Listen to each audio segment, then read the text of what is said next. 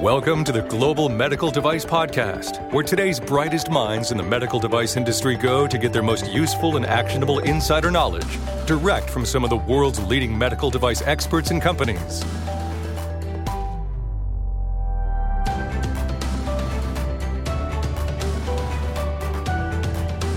Hey, this is Jon Speer, founder and VP of Quality and Regulatory at Greenlight.guru.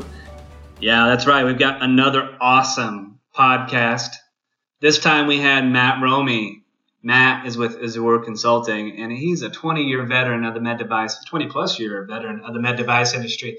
Matt's been a part of a lot of startups, and he's worked for a lot of big companies. So there's a lot of things that he's seen throughout that 20 plus year career He's been very focused on design controls. He's had some experiences that, well, frankly, if you're a startup, you're going to want to talk to a guy like Matt. Matt and I in this podcast, we, we spend some time about design controls, but we focus on the number one tip for capturing your design controls, and it has to do with the design inputs.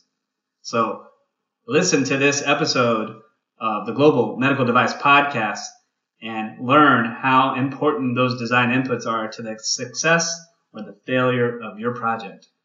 Hello, this is Jon Speer, the founder and VP of Quality and Regulatory at Greenlight.guru, and welcome to this exciting episode of the Global Medical Device Podcast. Today I have another exciting guest. Yes, that's right, Greenlight.guru. We find the best in the world who are dealing with medical device issues and opportunities to help bring new exciting products and technologies to patients all around the world. Today I've got Matt Romey. Matt is a project manager at Azzur Consulting, focusing on providing quality and engineering services to the medical device industry. Matt has over 20 years of hands-on experience in every stage of medical device product development, from technology research to development, manufacturing, clinical trials, and product launch. Matt is able to leverage his experience to guide his clients through the product development cycle. He is a strong proponent of design controls, having seen firsthand how the degree to which companies are diligent in implementing design control methods can make or break a project. Before Azzur, Matt was the founding employee and member of the leadership team at GluMetrics, a startup company dedicated to the development and manufacture of a continuous glucose monitor intended for use in the ICU. Before GluMetrics, Matt worked at R&D at Terumo and 3M, developing and bringing to market monitoring devices intended for use during cardiovascular surgery. Azzur Consulting an Azzur Group company is a GXP compliance and consulting organization dedicated to helping life science and medical device companies succeed. Their experienced staff specializes in manufacturing systems and equipment design, installation, and startup, commissioning and verification qualification, computerized systems validation, and process validation. Azzur Consulting also offers GXP compliance and audit services related to regulatory inspection prep and inspectional finding remediation, as well as general project management support. Matt, after reading that, going through your background and Azzur Consulting, I am I'm thrilled to have you as a guest today. Welcome to the Global Medical Device Podcast. Thank you, Jon, and thanks for having me.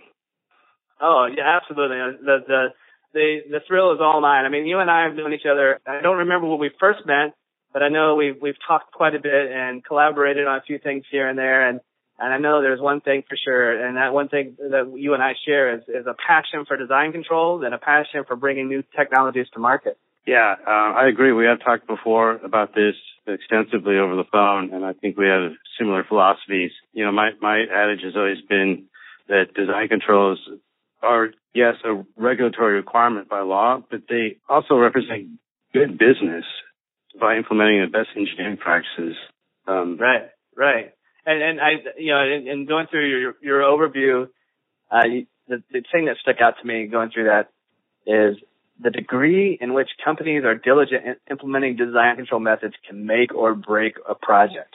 Yes, you know, one company I had on my wall, taped to my wall, a big blow up of a line from the FDA guidance document for design controls. Yes. And it was it went it went like this. It says it is a well-established fact that the cost to correct design errors is lower when errors are detected early in the design and development process.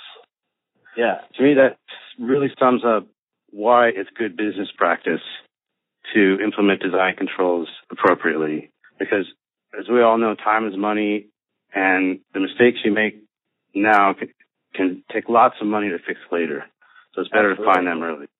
Yeah, I, I'm reminded of of uh, a rule. I don't know if this is exactly what the rule's called, but but I in my head I always uh, refer to it as the 110 100 rule, and that's where if you fix something during early in the design process, it may cost you a dollar to fix, and then a little bit later in the process will be ten dollars to fix, and then once you know you get into production, a hundred dollars. I realize one, ten, one hundred probably isn't the right scale for for med device, but basically the the, the adage of the rule is as you get later and later in the process, the cost to address something goes up exponentially. That's absolutely correct. And um, a lot of times that is a result of having gone so far down the the development process that to change even one thing has ripple effects through every part of the of the of the project and the product. So, you know, finding things early can really, you know, help compartmentalize the, the remediations you have to do to uh, Yeah. get back on track. yeah. I, I, I'm sure uh, we all have war stories. I mean, when you've been doing this for as long as you or as long as, as I have been doing a medical device product development, I mean, we, sometimes we, we like to remember the successes, but sometimes the things that, that stick out the most to us are some of the times that didn't go so well. I, I'm sure you have a list of those, right, Matt? Yeah, I do. Um, I could generalize, so let me do that. Yeah, I'm not, I don't, I'm not asking you to throw anybody under the bus by any stretch of the imagination, but yeah, I generalization. I mean, keep in mind, you know, our, our audience, they're, they're hungry for, for tidbits and, and tips and pointers and anything that they can do now that's going to make their life a little bit easier. I mean, I think, I think when we talk about things like design control, it's really easy to think, oh, I'll get to that stuff later. I'm going to build a prototype now. Prototypes are fun. They're sexy. They're exciting creating documents for user needs and design inputs. That's boring. Why do I need to mess with that, right? Exactly. Yeah, and, and I know that a lot of engineers think it's just a bunch of paperwork. Um, but I, I always think, you know, if, if you get a plane to to fly somewhere, would you want to know that the engineer that designed that plane said, you know, this is just a bunch of paperwork when you know all the documentation you did to design the plane? No, what I want to know is that is Yeah. that they designed it correctly and from you know from the very beginning. So you know, going to what you said earlier, I think you know I, I want to touch on one uh, aspect of, of Sure. kind of a classic startup company problem is like when do you start really implementing design controls? Because as we know, you know, if you have an idea and you're really bootstrapping, of course you're going to end up, you know, in your garage or, or however it may be, in a lab somewhere, creating a crude prototype before you start doing lots of design control activities Right. Right. just to at least get some data to get money from your friends or family or wherever you get it. So the question is, when do you start and to what level and when do you start ramping that up? It's Right. a difficult question to answer. Do you have experience with that? Yeah, I, I do, and and you know, I've I've got the experience from both the the big company and the small company, and I I would say, regardless of size of company, there's this. I think it's a bit of a misnomer, but there's this conventional wisdom that that seems to prevail, and the conventional wisdom that I've I've observed is there's fear about creating design control documentation too early because I, uh, it may become cumbersome. I may need to change it, and I may need to update it, and, and so on. And my reaction to that is exactly, exactly. That's the whole idea. You know, documentation, things you write down are intended to be a way to communicate to your team what's happening and what you're doing. Yeah, I, I agree. And um, so uh, another kind of problem that, that tends to happen is that you know you sometimes tend to move from when you're in a startup mode, move from one investment milestone to the next. Yes. Um, and a lot of times the project plan and the and schedule are set according to the kind of investment schedule instead of the product development schedule, right? Yeah, like get your So- 15k now and then worry about the design later, right? yeah, right. So, you know, go, go show me data, right? Well, then you have now poor review of design inputs.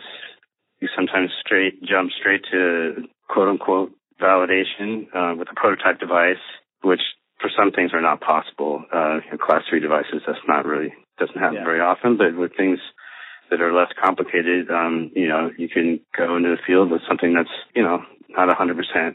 So those kinds of pressures can create shortcuts in the design control process. And what I find, especially when you're in a startup mode, that's when money really is critical. That's mm-hmm. where time really costs money, and and that's the least you could, that's what you uh, can not afford to lose is is you know two or three months to redesign some aspect of the, of the project product because um, you didn't think of some design inputs or you didn't do the, the risk analysis correctly and you overlooked something. Yeah, but but Matt, I want to get to my animal study. I want to get to my first man. I mean, I I, I can hear the, the the objections right away. I'm, I'm sure you know that that you know, that you've heard those same objections, right? Right, exactly. Because you know they're not going to give you money until they see some confidence. And I understand the push and pull. I really do. Yeah. There's both two sides to the story. But um, as yeah. engineers and managers of um, of these product development projects, it's up to us to reflect a culture and kind of make sure that it's communicated that this is the correct way to do it. And this will save us money in the end. And we're on, we are on track because here's our project plan. Yeah, I mean, uh, let's, so let's talk a little bit, because know, because one image that that's out there and, and often uh, shared when we talk about things like product development process or design control is that classic waterfall diagram that, that you can find in, in the FDA design control guidance document. And, you know, it shows as a nice linear progression from user needs to design inputs to design outputs and then design verification, prove your outputs to your inputs and design validation, prove your product meets your user needs. And then there are design reviews sprinkled in there. So that, that's kind of that classic image. Uh, anybody that's been through medical device product development at least a time or two probably has that uh, drilled in or burned into their, their brain. They, they instantly can see that image that, that I just described. So let's talk a little bit about that because that, that always, and the way a lot of product development processes are always described are very linear. And, and you and I are talking about the importance of laying that foundation, capturing your user needs and your design inputs early in the project, you know, coinciding with your prototyping and proof of concept work, but laying that foundation before you get too far down the path. Okay?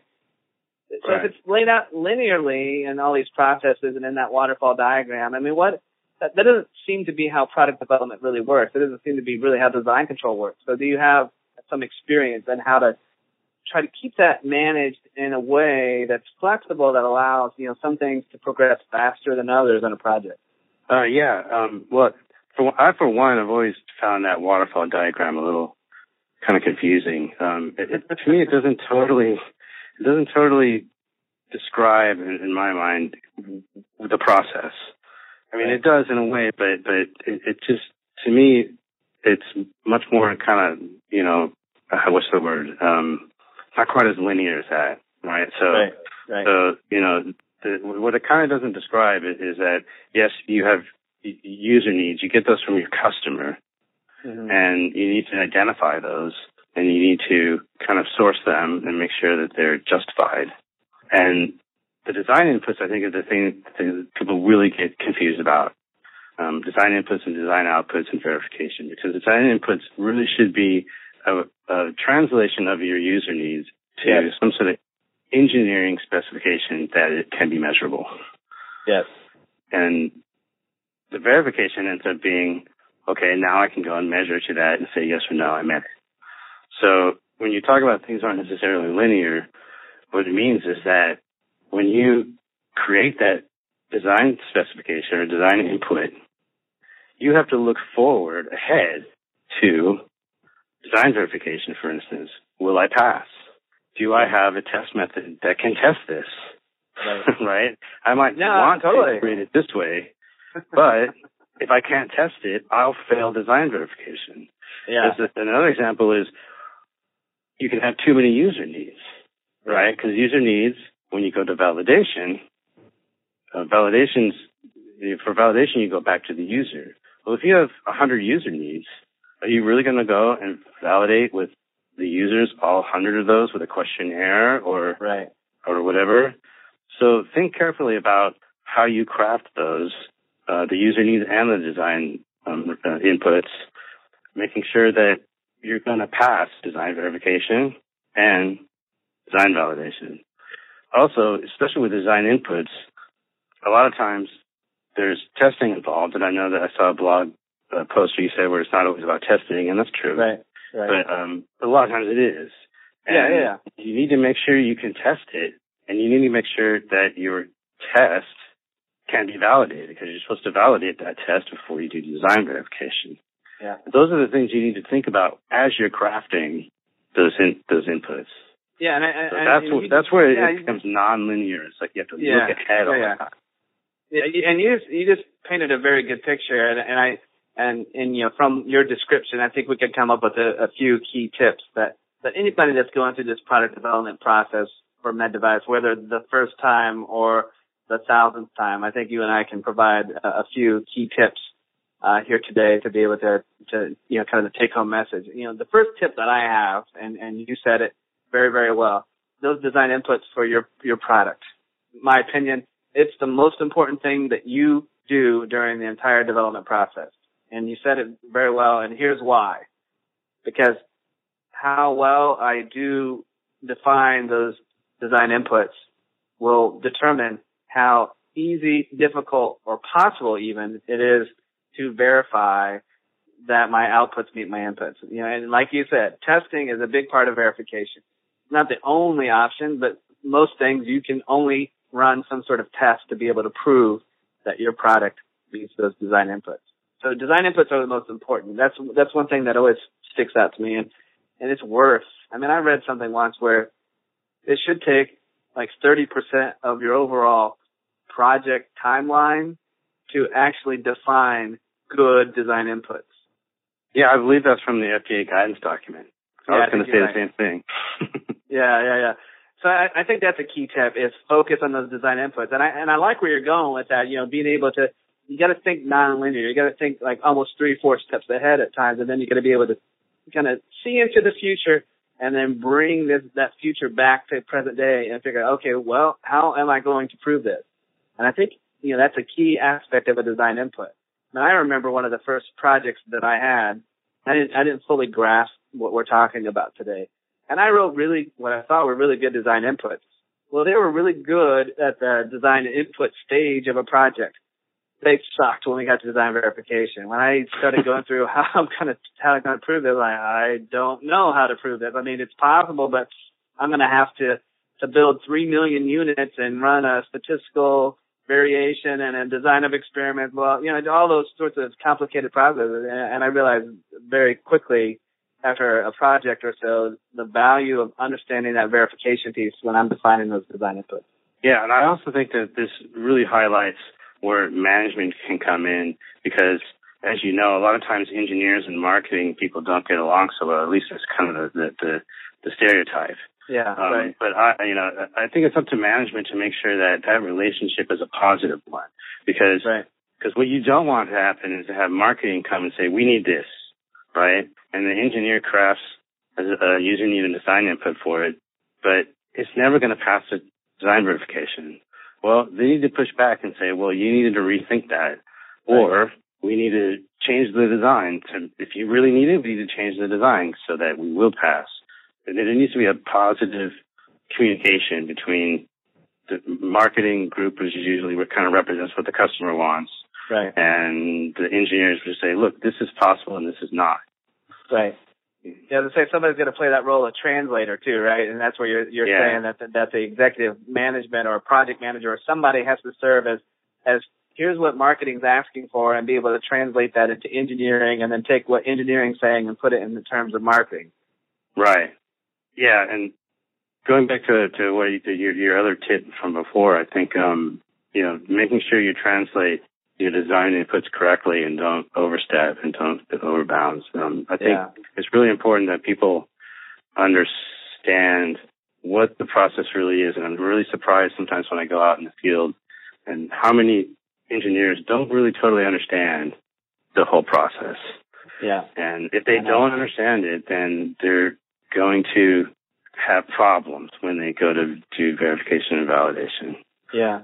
So that's why it really helps to have, you know, tools like, you know, Greenlight Guru and also having people come in who have done this before Yeah. to help guide you along and make sure that that you don't make those mistakes and you can craft your inputs correctly. Yeah, that's another tip that I would give. Yeah. Yeah. So, so Matt, you know, we, we've covered a, quite a bit of ground today. I think, you know, we both, the, the, the key tip I think that, that we both, you know, kind of center our focus around today is, is how important those design inputs are. You know, I want you to, to tell me a little bit about how you get engaged with companies and, and what your target customer or med device company looks like and, and how they work with you and Azzur Consulting. Can you can you share a little bit of, of words about that? Sure. Well, Azzur Consulting, as you heard in the beginning, um, we have over 200 engineers across the country, and we specialize in lots of areas. You know, life sciences, uh, some a lot of pharmaceutical, uh, medical devices. So I'm I kind of represent medical devices, especially out here on the West Coast. And um, my expertise is mostly in in the, in the design side, but uh, um, I also you know can help with. We also have engineers who can help with manufacturing and process development, you know, clean room facility qualifications, everything. But what, when I interact with clients on design control issues, um, it really depends on kind of the size of the company. Um, large companies uh, usually have methods in place, and a lot of times they have quality engineers who are who are you know compliant with that. But they still need help, when, especially when it comes to um, test method development and and test method validation. And sometimes it's just about bodies. You know, they don't have enough. Uh, there's usually crunch times that happen when you go to do your design verification it's like, all right, we got 20 test methods we need to validate because this is they're all new because it's a new product and who's going to do it? Well, that's something Azzur can do. We can come in on a project basis. I was going to say you're you're probably super busy this time of year. Uh, I know it's uh it's uh December and and some people start thinking about shutting down and Christmas break and all that sort of thing. I mean, my, my kids have already reminded me how many days it is to Christmas and how many days they have left in school this year and all that sort of thing. But I can imagine a company like yours is very, very busy because a lot of companies have their year-end objective to get their 510K into the FDA before, you know, 1231, 2015. I, I was there a couple years ago. I had to get, get a 510K delivered to the FDA. So I can imagine you're, you're pretty busy this time of year. Yeah, we can be very busy this time of year, and uh, we also it's also sometimes a time when when they should to do requalification. So a lot of times our engineers work over uh-huh. through holidays. when everybody else is on vacation. Yeah. Yeah. So Matt, uh, I appreciate you taking time to, to be our guest on the Global Medical Device Podcast today. For people that are interested in, in learning more about how you can help them with their design control woes, especially in areas of test methods and test method validation, what's the best way to get a hold of you? Well, you can visit uh, our website, azzur.com. And that's A Z Z U R, by the way. A Z Z U R with no E at the end. Yeah. And then I can, well, you can reach out to Jon to get my email. As well, yeah. And, and well, I'm Matt, Matt, they can probably find you on LinkedIn. Matt Romey, R-O-M-E-Y, look him up. He's a, a good looking dude. He's got lots of experience and, and uh, he's been through med device startups, some that have gone better than others. So I'm sure if you want to find out some of the mistakes that, that he's been a part of and uh, the prior lives and, and some of the, the management errors that, that teams he worked with and the mistakes that he saw coming years, um, well, at least months, maybe not years, but long before they happened, uh, he can certainly be a great person for you to talk to because he can help you see that now because he's, he's been there. He's done that. He's one of those kind of guys. So Matt Romey, Azzur Consulting. Hey, this is Jon Speer, again, founder and VP of Quality and Regulatory of Greenlight.guru. And you should check us out. Go to greenlight.guru. Yes, that is our domain name. No dot com dot guru, G-U-R-U. And you can download all kinds of podcasts on design controls and risk management. You can also check out our blog. We have some wonderful content pieces, things like the ultimate guide to design controls, the definitive guide to ISO 14971 risk management. And be sure to, to send me a note and let me know what other topics you'd like to hear about. Again, this has been Jon Speer, and this has been the Global Medical Device Podcast.